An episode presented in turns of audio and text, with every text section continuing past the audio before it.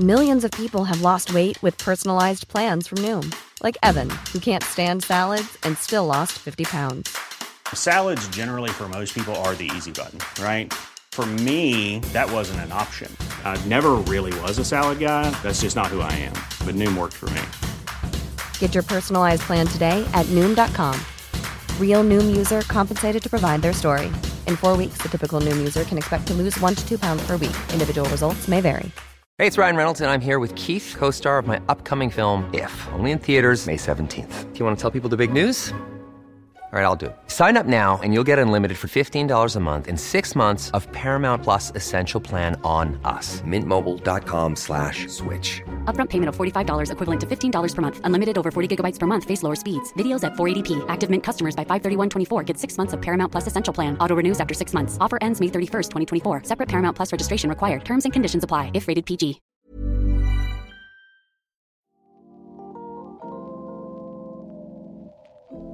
Det här är ett samtal med Per Brinkemo som under stora delar av sitt liv har varit engagerad i frågan om klaner i Sverige. Hur ska de förstås? Vad, vad är det för sorts fenomen? Och vad händer när klaner som är väldigt vanliga i världen men främmande för det svenska samhället när de kommer till Sverige och, och interagerar med, med myndigheter, förvaltningen och vårt väldigt individualistiska samhällssystem. Per Brinkemo är också kolumnist på tidningen Bulletin och har en, eh, en, en, bakgrund som journalist i Skåne där han varit verksam under många år och bor idag. Mycket nöje. Per, du har ju som få andra skulle jag vilja hävda i Sverige intresserat dig för, skrivit om, eh, folkbildat om studerat, föreläst eh, om klaner som koncept och fenomen och vad det betyder och, och vad det får för konsekvenser för, för de människor som är en del av en klan och också vilka konsekvenser det får för ett samhälle som inte är ett klansamhälle utan som är en, liksom en nationalstat av, av något slag. Eh, kan, kan du kanske berätta lite, lite för mig om hur hur, hur gled du in på det här? På ett sätt så började det för 20 år sedan när jag, när jag eh, skrev om en eh, somalisk kille. Eh, som eh, hade blivit skickad på en uppfostringsresa till Somalia av sina föräldrar från Sverige. Och då började jag höra om det här ordet klan, men det var väl när jag 2009 började arbeta i en somalisk förening i Rosengård eh, på eget bevåg, eller de frågade om jag ville hjälpa dem. Eh, för jag hade träffat dem via den här somaliska killen som kom att bli något av en son till mig. Eh, och när han gifte sig så var jag på ett traditionellt somaliskt bröllop, träffade folk där som ja, ville att jag skulle hjälpa dem. Och jag sökte pengar åt den här föreningen för det var vettiga människor tyckte jag. Och då hörde jag ju hela tiden och ännu mer om det här ordet klan. Ja, det jag kunde inte riktigt förstå vad det var. Eh, poletten trillade inte ner. Men så minns jag eh, hur min somaliska kollega Abdakim sa men du förstår Per, vi kommer ju inte från ett eh, samhälle med en stat. Vi måste ju ha ett annat skydd. Och på, på något sätt var tiden mogen för mig då att verkligen förstå det. Och det blev så uppenbart att jag jobbade med folk som eh, hade levt i ett land och i princip inte hade en enda dags erfarenhet av en stat med institutioner och myndigheter. Och så kommer de till oss. Vad är vi kända för? Här bygger allting på relationen individ, stat och myndigheter. Och helt plötsligt så fick jag syn på staten, på vad det är och tittade på den med migrantens ögon och insåg att jag är socialiserad in i detta. Och tecknet på att den socialiseringen har lyckats är ju att jag inte ens reflekterar över det. Eh, och då blev allting, det var nästan så här i blixtbelysning, att det här är ju ett helt makalöst koncept som jag har fötts in i Ibland kan man, alltså jag pratar så mycket om stat så att folk eh, tolkar det som att jag eh, för en, en ofantligt stor stat. Det är inte det jag pratar om. Att den måste inte nödvändigtvis vara så stor som i Sverige. Men en robust, fungerande stat som, där, som är förutsägbar, som man helt enkelt kan lita på. Eh, det är ett mirakel i sig. Eh, och eh, så har det inte alltid sett ut i Sverige, insåg jag mer och mer. Och, och blev då intresserad av hur gick den resan till och varför går det inte att få till stadsbyggen i så många andra delar av världen? Egentligen är det väl bara de västliga länderna som och några till kanske, som kan betecknas som liberala demokratiska stater. Eh, och så man kan säga att jag fick syn, genom klanen fick jag syn på staten. Mm. Så egentligen är det mitt större intresse, mm. eh, själva staten. Men klanen är alltså då en ersättning för, för staten. Mm. Och, och, utgör då på något sätt, eftersom den är en den utgör en ersättning för staten så är ju klan, för klanen bygger ju någonstans på släktband. Det kan vara väldigt avlägsna släktband eller gemensamt efter. Fiktiva till och med. Men Fiktiva till och med. berättelsen ja. som är den viktiga. Någon sorts minination nästan i väldigt avgränsat område. Och då ersätter den ju tryggheten, liksom socialförsäkringar, eh, juridik, juridik försäkringar kanske till och med. Och, och vad, vad innebär det att leva i en klan eller som en del av en klan? För att alltså Även om vi kanske är marinerade i stat så, så kan vi någonstans ändå teoretiskt förstå att ja, ja, men vi, vi har kontakt med myndigheter och de fixar grejer och det är liksom Vi behöver inte förlita oss på släkten i så jättestor utsträckning. Det är klart, det hjälper ju förstås, men det är en sorts samspel där. Men om man lever i en klan, hur, hur ter sig livet då? Att din individuella frihet kringskurs ganska ordentligt. Därför att du agerar för kollektivets bästa.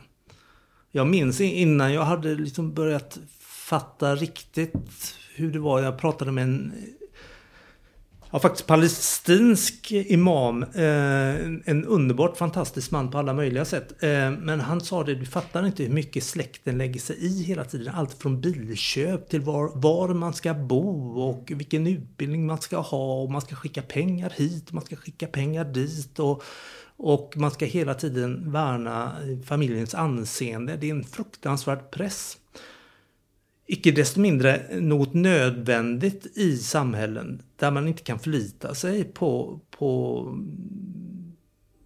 en, en stat eller på myndigheter, på, på, en, ett, eh, på rättsstatens skydd. Utan det får man stå för själv. Mm. Eh, så friheten blir per automatik eh, väldigt kringskuren. Så när vi pratar om individens fri och rättigheter så det finns inte i ett klansamhälle. Men den behövs. Det, det, är snarare så, och här är jag ganska mycket på tvärs mot libertarianen, Alltså det, det är staten som möjliggör eh, individens friheter. Mm. För att i, avsaknad av en sorts eh, statlig garant så, så kommer något annat kommer ta dess plats. Liksom. Och det, ja. är, det är inte sannolikt, eller det är inte nödvändigt att det är din individuella frihet som kommer så att säga fylla vakuumet efter staten. Utan det kan vara något annat, liksom släkt, religion eller något annat. Ja, ja så är det. Hur, hur är det, alltså, du har ju främst inriktat dig på att förklara, eh, även om jag förstår att du, du även har skrivit om um, hur liksom klaner i ett klansamhälle fungerar. Där är ju liksom, ja, men staten är tunn och sen så är det liksom klaner som besitter olika territorier och, och liksom är verkligen ersättningen för staten. Men vad händer när människor med en stark klantillhörighet kommer till det här konstiga landet uppe i norr? Hur, vad händer i den här, när helt plötsligt har du två stycken starka polare i samhället. Du har det här majoritetssamhället som lever med någon sorts statsindividualism. Mm. Och så har du samtidigt det här det du har omkring dig, det som kommer från hemlandet. Och det försvinner inte bara för att du passerar gränsen. Nej, och det är väl det vi ser tecken på numera också förmedlat via nyheter.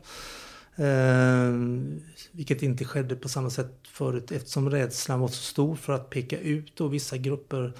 Eh, på, på, I någon mening är det ju väldigt för, förståeligt att man har sin första lojalitet med sin stora släktgrupp. Jag tänker på syrianer, assyrier, fruktansvärt utsatt folk eh, som kommer hit eh, och får en fristad. Men man har ju kvar de här starka, starka banden.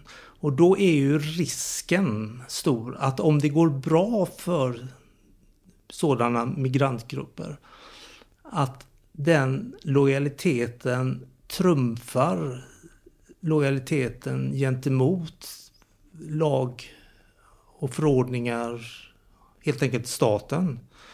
Vilket vi ser allt mycket, med fler tecken på. Eh, kriminalvården, polisen, Försäkringskassan, Arbetsförmedlingen vittnar om eh, man säger infiltration eh, av myndigheterna. Det innebär inte att alla gör detta men vi ser tecken på, på att det finns i för hög grad för att man ska kunna kalla det för en lyckad integration. Och det tycker jag också har blivit så tydligt de senaste eller ju mer jag håller på med det här att lyckad integration är ju inte bara att lära sig språket och, och, och eh, få ett jobb. Utan det är också att någonstans förstå själva principen, abstraktionen stat. Och det är inte helt enkelt om man inte från början är socialiserad in i den.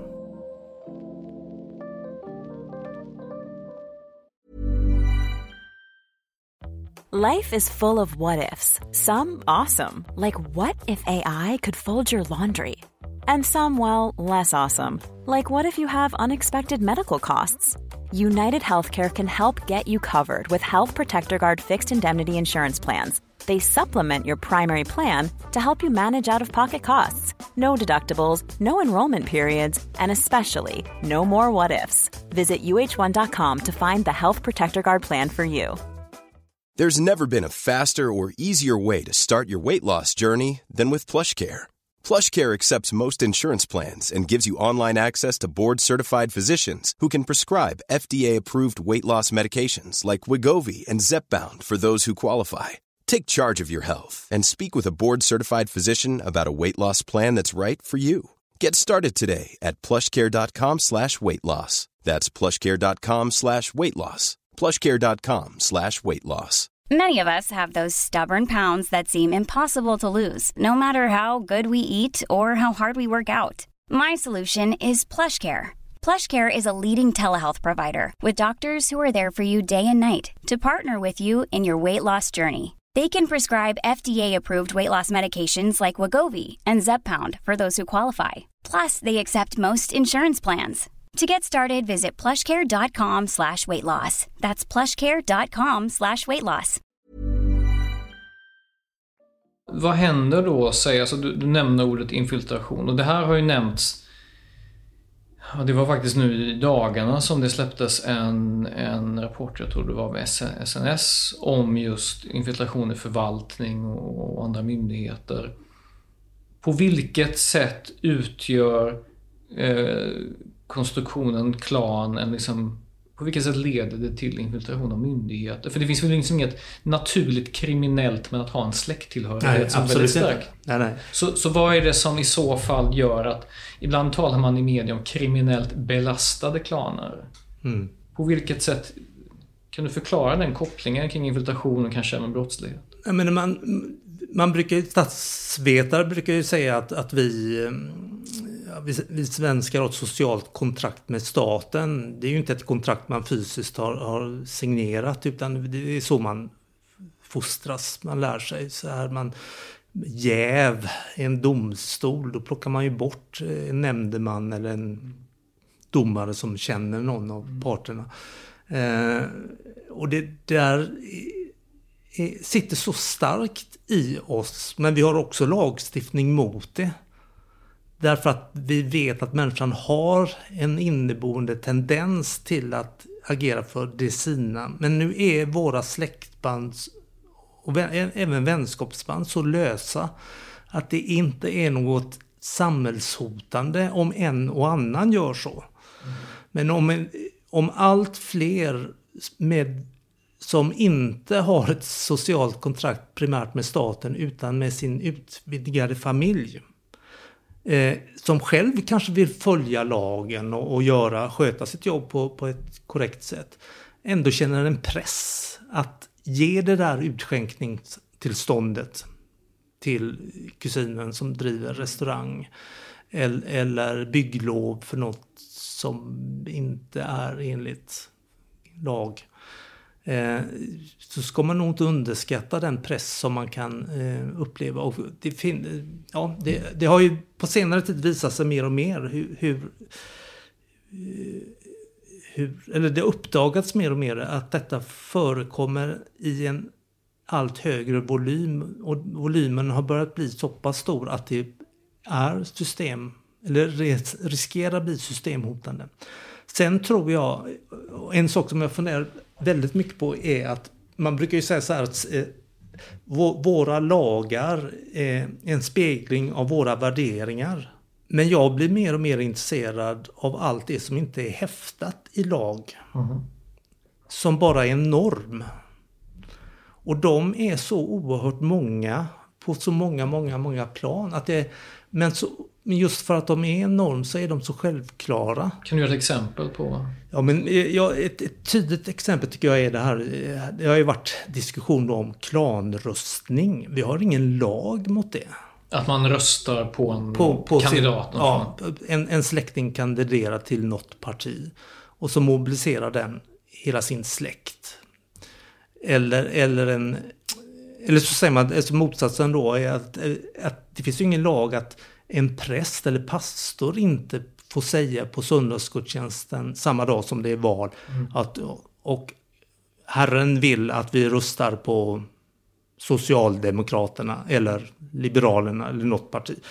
Men alltså han är ju rökt, för normen är så starkt att man inte ska utnyttja sin maktställning på, på sånt vis. Det är ju ett exempel på eh, någonting som skaver djupt i våra själar när det har uppdagats då att till exempel i Botkyrka hur, hur man i moskén då uppmanar att man ska rösta på ett visst parti. Det strider inte mot någon lag men det strider mot en norm och plötsligt blir mycket av sådant som vi tagit för givet väldigt tydligt och uppenbart. Mm. Och som ska, skapar skav. Det finns ingen lag mot att gå sju muskulösa, eller ja, sju män i bredd på, på gågatan. Eh, eller vissla på, på, på tjejer eller någonting. Eller ha ett, ett dominansbeteende. Men så gör man ju inte. Mm. Eh, tänker vi. Det normen är att man tänker sig för hur, hur man upptar mm. gångbanan. Men tror du att i mötet med det svenska samhället borde inte rimligtvis det ske en, liksom en anpassning, en sammansmältning. Alltså, eh, efter en tid att när man inte längre behöver klanen. För den, även om den, den har suttit i väldigt länge så fyllde den ju en väldigt tydlig funktion. Det vill säga att du behöver klanens skydd. För att är du utanför klanen i ett klansamhälle, då är du jäkligt utsatt. Mm. Och när man kommer till ett samhälle där du inte längre behöver klanen, även om den säkert kanske hjälper dig i utbyte mot att det innebär en viss, ett visst tvång, en viss ofrihet. För att du är inte en enskild person som kan göra precis vad du vill. Borde det inte rimligtvis börja liksom, tyna? Eller vad tror du? Jo, jo och det så sker ju för väldigt många. Mm. Eh, men det, det är ju parallella processer. Eh, just för unga tror jag att det farliga är när klanens makt för snabbt upplöses. Vad, vad händer då? Samtidigt som man inte har blivit en integrerad del av staten. Eh, eh, vi ser ju det i de här, många av de här gängen, de är ju inte klankriminella. Eh, de är inte konstituerade via blodsband, men det är killar som gamla barndomskompisar som hänger liksom. De har mycket av, av hederstänkandet, att inte ta en kränkning, att, att eh, stå upp för sig själv, alltså att agera som om det inte finns en rättsstat eller... Eh, det är ju därur det här med mansdominerande beteendet är här sprunget. blodsfejderna och så. Ja, att du, du, kan du inte ringa en polis så måste du stå upp för dig själv och ringa in dina kusiner och dina farbröder och brorsor och så. Alltså det, det, det är ju sprunget ur det och det är sega processer. Men om man, om man har lämnat, om man har ett gäng eh, och vi har massor med exempel på där Diamant Salih har skrivit om det i Tills alla dör. Hur eh, också hon Feyza eh, Isl, vad heter hon, hon som har skrivit ja, en somalisk tjej som har skrivit en fantastisk bok. Eh, Hon var syster till en gängkriminell och uppväxt med många av de här eh, Shottaz och eh, Dödspatrullen. Men hon berättade det att eh, de här killarna sket i rättsstaten, eller det sven, svenska samhället. Med alla dess institutioner och socialtjänsten. Eh, som ändå de försökte sätta in eh, resurser och försöka liksom, på alla sätt försöka hjälpa dem till rätta. Eh, å ena sidan. Den andra sidan, de äldste, de tidigare i hemlandet starka auktoriteterna, de äldre männen försökte också. Men de här unga löper amok mellan två system, mellan klan och stat för att citera min egen boktitel. Eh, det är ju det absolut farligaste. När, när integrationen misslyckas och också de gamla strukturerna tappar eh, sitt grepp om dem. Eh, för då löper man amok utan moraliska, moralisk vägledning på något sätt. Och de, klanen är trots allt en lösningsinriktad. Eh, uppstår en konflikt, då sitter representanter för båda sidor ner och löser den. Eh, visserligen på ett annat sätt än, än, än hur vi gör i Sverige. Men, men den, är ju, den syftar ju till att lösa ett problem, en, en konfliktsituation. Men när man inte har något av det, det är en misslyckad integration i kombination med, med upplösningen eh, från klanen är ytterst farlig. Jag, jag tror att det är väldigt mycket det vi ser. Och, och detta ska då inte förväxlas med det som man pratar om som klankriminalitet.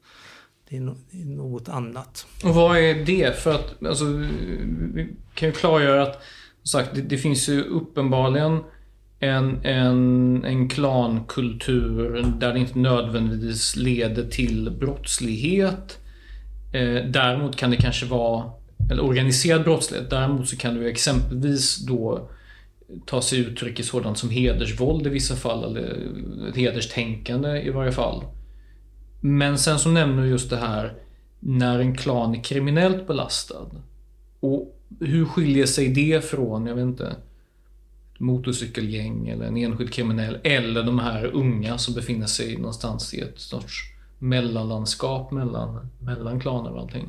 Men vad är specifikt för den här, den, den kriminella klanen? Där växer ju unga upp med kriminella föräldrar och fostras in i kriminaliteten. Gängens föräldrar vill ju, är förtvivlade över hur barnen, eller de unga beter sig.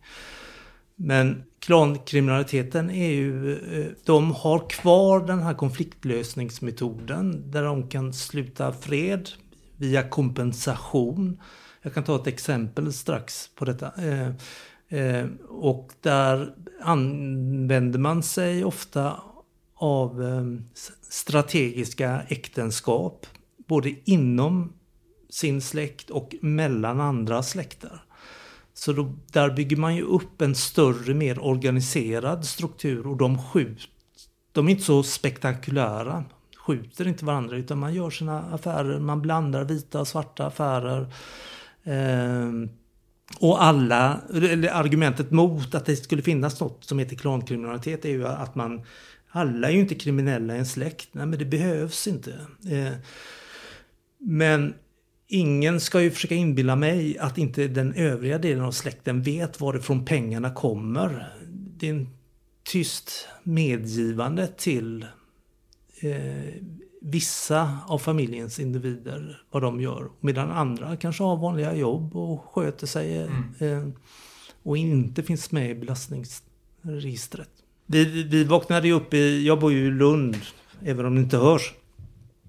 Eh, till, till, eh, för två år sedan, drygt två år sedan, till, till eh, en måndag förmiddag klockan 10 så är det två grupperingar som man till en början skrev då i östra Lund, i Linero. Eh, män, inte, inte unga killar, utan män som flög på varandra och sen flyttade de till eh, centrala Lund utanför centralstationen och det var eh, våldsamma slagsmål. Mm -hmm.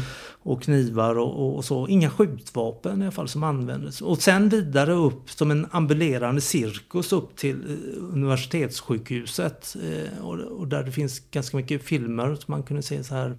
Och eh, det var ju inte det som de flesta Lundabor trodde antagligen i början, den här gamla akademiska striden mellan etnologer och antropologer. Utan det var två släkter. Eh, som jag känner till då. Och man skrev, jag tror att det var första gången som man faktiskt skrev sen i media, mycket tack vare Jenny Strindlöv på Kvällsposten Expressen, om att det var liksom en, en, någon form av klanuppgörelse mellan två då stora släkter. Eh, en enda av alla dessa 50-tal män dömdes och de gick sedan ut, representanter för de här familjerna gick ut och bad Lundaborna om ursäkt och sa att det här skulle aldrig återupprepas. Vi har nu löst konflikten på egen hand. Nu råkar jag veta att hur den löstes. Därför att jag har haft mycket att göra med Ulf Melander. Vi föreläser, vi har föreläst tillsammans på, eh, om klankriminalitet för, för, på, på polisens internutbildning. Eh, han blev uppringd av han ringer till Ulf och säger att du kan vara lugn. Jag har, jag, jag har löst det. Då hade han åkt ner tillsammans med några andra. Och eh, suttit ner och så som man gör i ett klansamhälle medlat mellan de två familjerna. Och enligt vad jag har hört men inte kan säga med 100% säkerhet så fick den ena mer Lundabaserade klanen betala 2 miljoner i kompensation och därmed var konflikten löst. Betydligt smidigare än man hade hanterats med rättsväsendet? Kanske. Det brukar jag säga när jag föreläser för rättsväsendet att det är detta ni har att konkurrera mot. En jourdomstol som snabbt löser en konflikt medan det i vårt rättsväsende eh, kan ta ett, två år. I det här fallet tog det väl ett halvår tills en av de här dömdes för, för ett kniv, ja, mordförsök med, med kniv. Så redan i praktiken nu så accepterar man att det behöver ibland ske en uppgörelse sinsemellan klaner och att det kanske är nästan bättre att majoritetssamhället liksom eh, aktar sig lite ifrån det. Jag tycker inte det. Du tycker inte det? Nej, jag menar alltså rättsstaten är är ju grunden. Allt, allt annat är, är en påbyggnad på staten. Rättsstaten med, med, med sin gång är, är liksom, ja, utan den står vi oss slätt. Och här ska man ju veta att den typen jag nämnde det här med om, i en domstol om, om någon är jävig. Här är själva poängen att, att den medlaren ska vara jävig. Han ska känna båda familjerna och deras historia och, båda grupperingarna ska, ska ha förtroende för den som, mm. som medlar. Eh, det är inte rättssäkert någonstans utan det, det, det är mer en försoningsteknik. Eh, och som är jättevanlig i, i Mellanöstern till exempel. Sola kallas denna eh, dåligt uttal på arabiska men det, det bety, betyder försoning. Eh, Eh, sådant där sker hela tiden eh, bortanför de stater som trots allt finns då i Irak och Jordanien och Palestina. Och, ja, mm. likadant i Somalia, Afghanistan och så, och så vidare. Det, det bygger ju inte på att man har bevis utan man ska lösa en konflikt akut.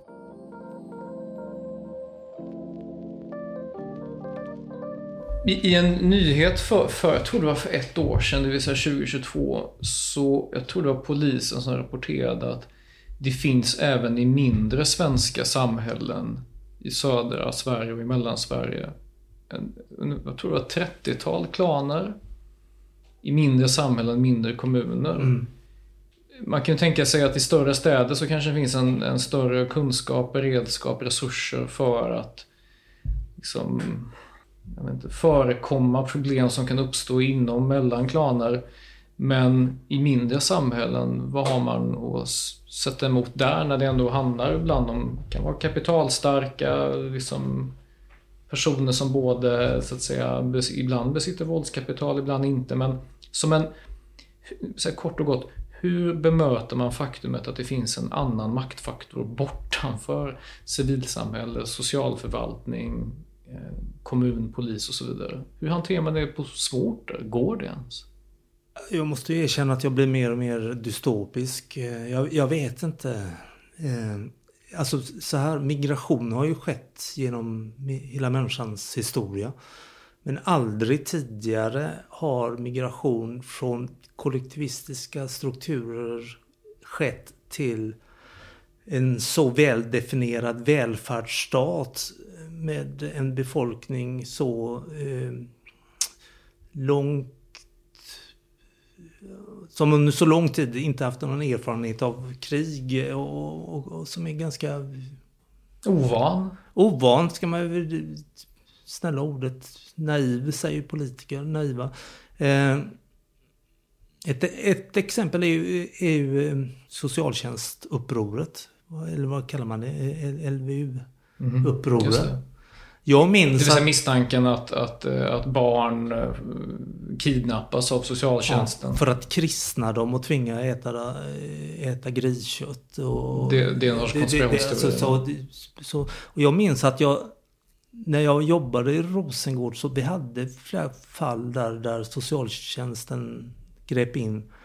Och paniken där. Och då hade jag ju börjat se på Sverige med migrantens ögon. Och jag, tänkte så här, jag fattar att de inte fattar. Mm. Så att jag och en kollega, vi jobbade ganska mycket som kulturella tolkar gentemot socialtjänsten och föräldrarna. Vi fick ju inte lägga oss i själva fallet utan vi bara förtvivlat försökte förklara för socialtjänsten att sånt här har man skött inom sin släkt tidigare. Det vill säga om en familj exempelvis missköter uppfostran eller om, om någonting händer. Ja. Någon, någon unge håller på att ballar ur på något sätt. Alltså då, då, då har man ett eget LVU, alltså lagen om vård av unga. Eh, min Ahmed var ju ett sådant fall. Han skickades till Somalia, togs ur sin, som föräldrarna såg det, skadliga miljö för att placeras i en, vad de tyckte bättre då och skickades till Mogadishu från Sollentuna. Alltså, allting finns som vi är vana vid också ett klansamhälle men organiserat av de egna, av den egna släkten. Och vi försökte då samtidigt också förklara för de föräldrar vars barn hade blivit omhändertagna att nu är inte, de är inte ute efter er utan det, ja, jag försökte förklara liksom att socialtjänstlagen kom till därför att men det var svårt att förklara eftersom deras svenska inte var tillräckligt bra. Mm. Men jag satt ändå med tolk, en somalisk tolk. För att sätta det i ett sammanhang och att vi värnar barnen väldigt, väldigt mycket i Sverige. Och om man misstänker att eh, eh, de blir slagna. För i Sverige får man ju inte slå sina barn sedan 1979 då vi som första land på jorden införde en sådan lag. Ja, där satt jag mm. mm. förtvivlat och försökte förklara. Men då minns jag att jag tänkte, och jag skrev sedan några år senare texter att jag undrar om socialtjänstlagen kommer att överleva därför att en lag som in, hos en växande andel av befolkningen inte har någon legitimitet eller ens någon överhuvudtaget förståelse för kan inte överleva. Åtminstone måste den revideras. Inte för att jag vill. Mm. Men det är ungefär som att när den lagen mot aga kom till 79 då var ju liksom normen redan på plats. Mm. Att man ska inte slå sina barn. Det finns andra sätt. Eh, hade det inte redan varit någon, då hade man ju riskerat att ha överfulla fängelser dag två efter lagens införande. men det var på plats och lag, ja, man fäste det i lagtext.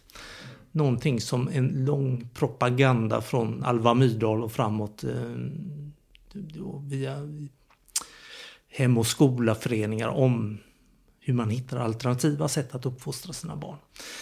Eh, och där har ju vi då en tendens när migranter kommer hit så säger man bara eh, ja i Sverige får man inte slå sina barn. Nej men hur gör man istället då? Vad är de alternativa uppfostringsmetoderna? Och där, där fanns, märkte jag då för 15 år sedan sådana fördomar om socialtjänsten och om svenskarna, att de inte vill en väl. Men det tror jag handlar mest om okunskap. Mm. Och samtidigt måste jag ju tillägga att det är ju inte alla som inte fattar. Många greppar ju det här ganska, ganska omgående. Men där handlar det också mycket om utbildningsnivå och så. Mm. Det, det, någonting som, som tyvärr är återkommande i de här frågorna att trots att Sverige demografiskt har förändrats på ett fundamentalt sätt som saknar motstycke egentligen. Eh, man får gå tillbaka till länder som USA under... Inte ens USA. Inte ens USA faktiskt, men liksom 20-talet. Men den demografiska förändringen av Sverige är avsevärd och har skett under, under ett par generationer, två, tre generationer. Um, och, och har från, från den svenska politiken, majoritetssamhället, överlag betraktats som rätt okomplicerad. Det handlar om språk, det handlar om arbete. Um, och därför har det kanske funnits, jag vet inte, du kanske har en annan förklaring, det har funnits ett, ett ointresse för sådana här lite komplicerade, kladdiga grejer som man inte riktigt kan greppa liksom, som normer, klaner och allt det där. Det har, kanske för att man inte vetat hur man ska hantera det politiskt. Eh, kanske för att det kan vara känsligt. Man är rädd för att bli kallad eh, det ena och det andra. Liksom. Att man eh, stereotypiserar eller vad det nu kan vara. Och därför så finns det i mitt intryck ett underskott av förståelse för de här frågorna och därför så blir man lite tagen på sängen när liksom det här LVU-upproret kommer eller att man har klaner, var, må de vara kriminellt belastade eller inte. Man, man vet helt enkelt inte hur man ska hantera det här för att man har nästan medvetet gjort sig själv lite dummare än vad man behövt vara. För vi är ju inget okunnigt samhälle. Vi har ju starka institutioner som skulle kunna ha lärt sig det här och kunnat kanske vara tydligare eller ha någon form av strategi. Men man har saknat strategier för att möta det här. Vad, vad tror du? Jag, jag, tror att det handlar så mycket om att inte minst lagstiftare lever så långt ifrån migrantgrupper vi hade, vi, vi hade ju erfarenhet av invandring som var väl, alltså man kom, ena, på, man kom på måndag och på tisdagen började man jobba på Scania eller Volvo eller SKF och sådär. Men det var ju människor som var från visserligen ganska annorlunda samhällen men ändå statsamhällen menar jag är jätteviktigt. Eh, snabbt in i, i produktionen. Eh, och till dels funkar det jätte jättebra idag för vissa migrantgrupper som iranierna som kom eh, på 80-talet, första, andra, tredje vågen. Det är ju en framgångssaga utan dess like. Eh, många judar från Polen. Herregud, vilken framgångssaga. Bosnierna. Så när man säger invandrare alltså det är ett väldigt, väldigt klumpigt begrepp. Eh, det är skillnad dels på om man har levt ens under en stat eller har kommit från ett helt statslöst eller ett fruktansvärt dysfunktionellt samhälle. Eller en dysfunktionell stat.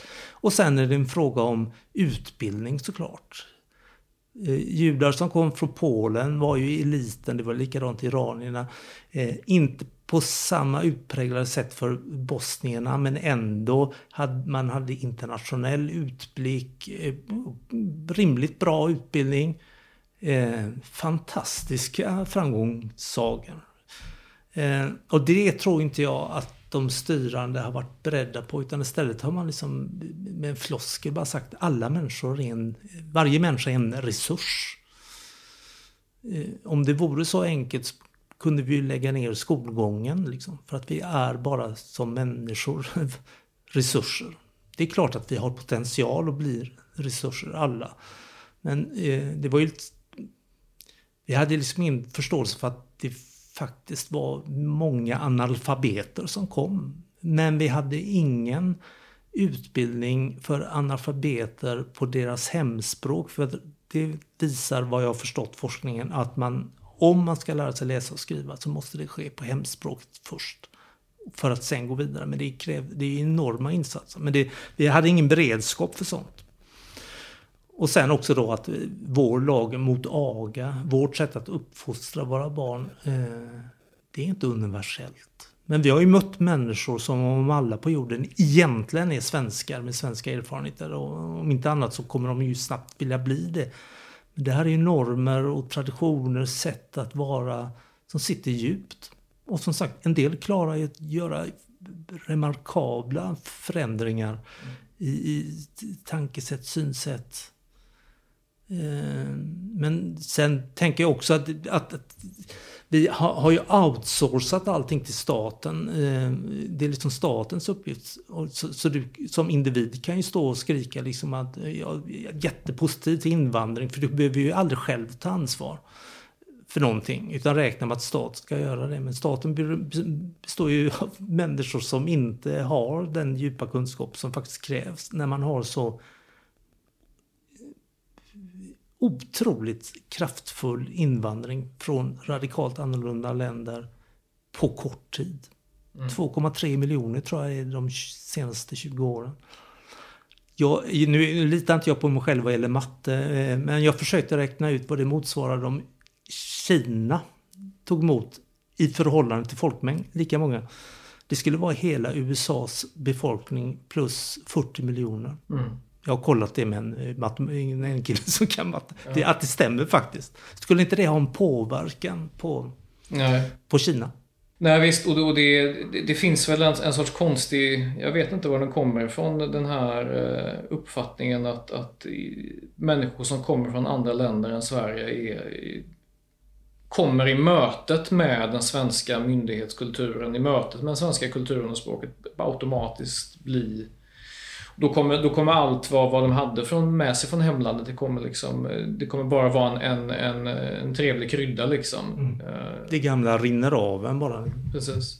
Men jag, jag, har ju, jag har ju följt vad du har skrivit Per och för transparensens skull, jag var ju, jag var ju redaktör för din bok Mellan klan och stat för en, en, en herrans massa år sedan. Eh, och jag vet ju mycket väl att, att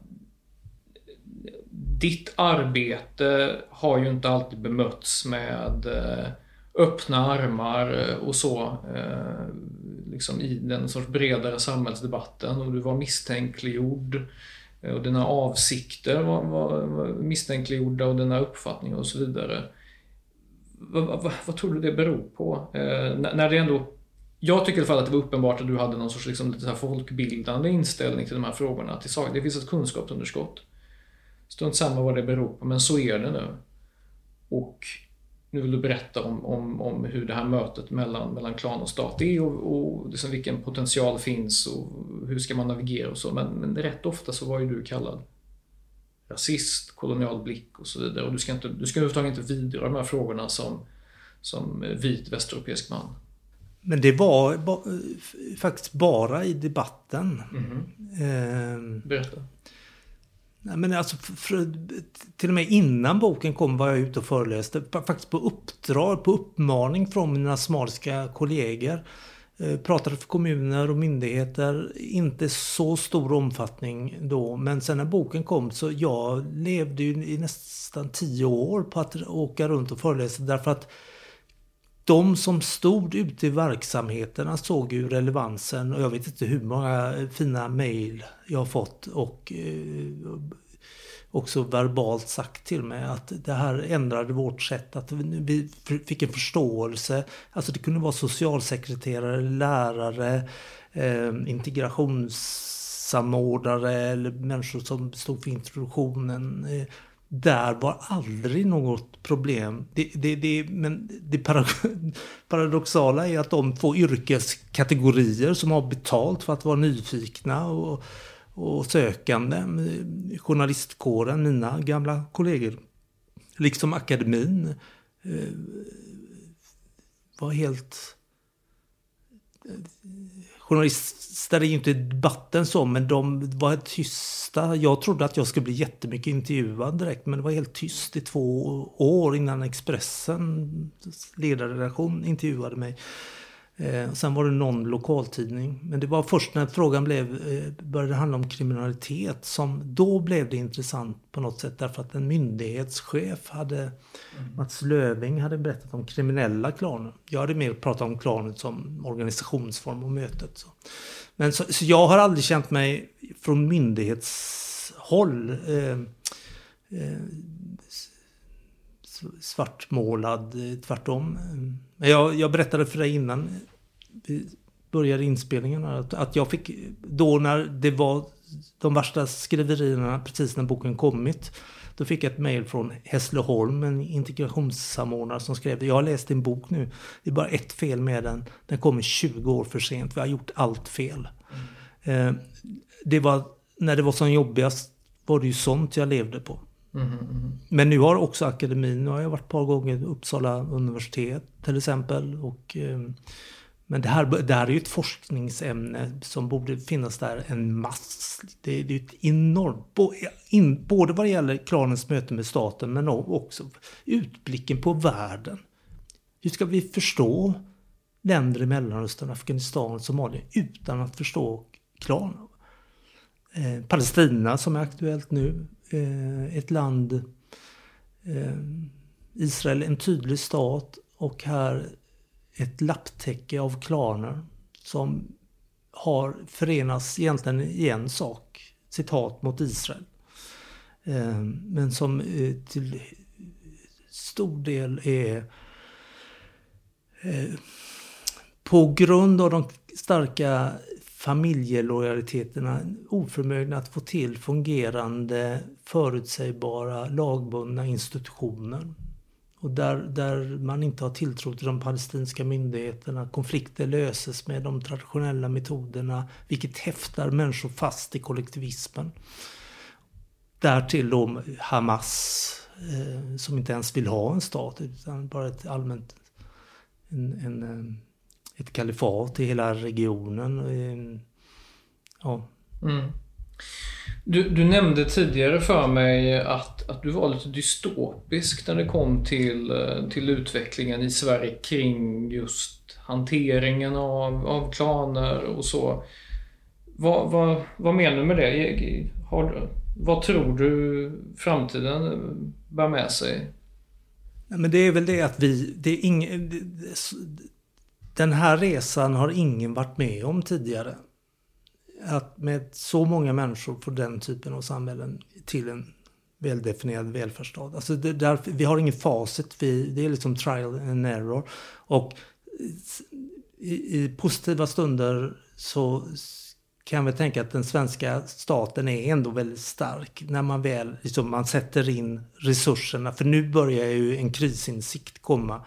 Och, då, då, och jag tycker ändå att det är mycket som är bra eh, av vad regeringen gör nu.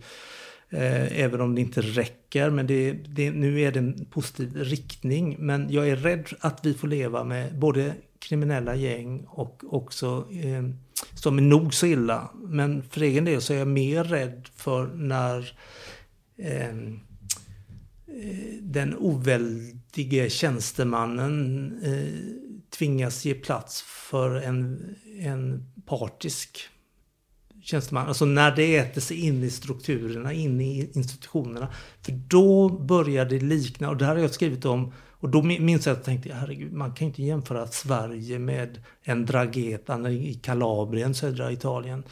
Eh, oerhört klanbaserad eh, eh maffia. Eh, men jag tyckte mig se ganska tidigt att riktningen går ditåt. Och där är det ju då in i näringslivet, in i institutionerna, in i politiken, in i till och med infiltration i rättsstaten. Och Italien då införde på 90, mitten av 90-talet en lag mot eller för, för, man möjliggjorde att kunna upphäva lokalval när man upp, kunde identifiera en Drageta-kopplingar. Eh, men de har nog lättare på ett sätt att hantera därför att det är samma folk, så att säga. Det är samma medborgare och alla talar samma språk. Men det blir känsligt bara för att det är människor, kanske ibland med annan hudfärg, annan religion, annan etnicitet. Jag tror att det är där haken ligger som har försenat hela reaktionen från Sverige. Per, tack så mycket för att du ville tala med mig om den här frågan. Tack.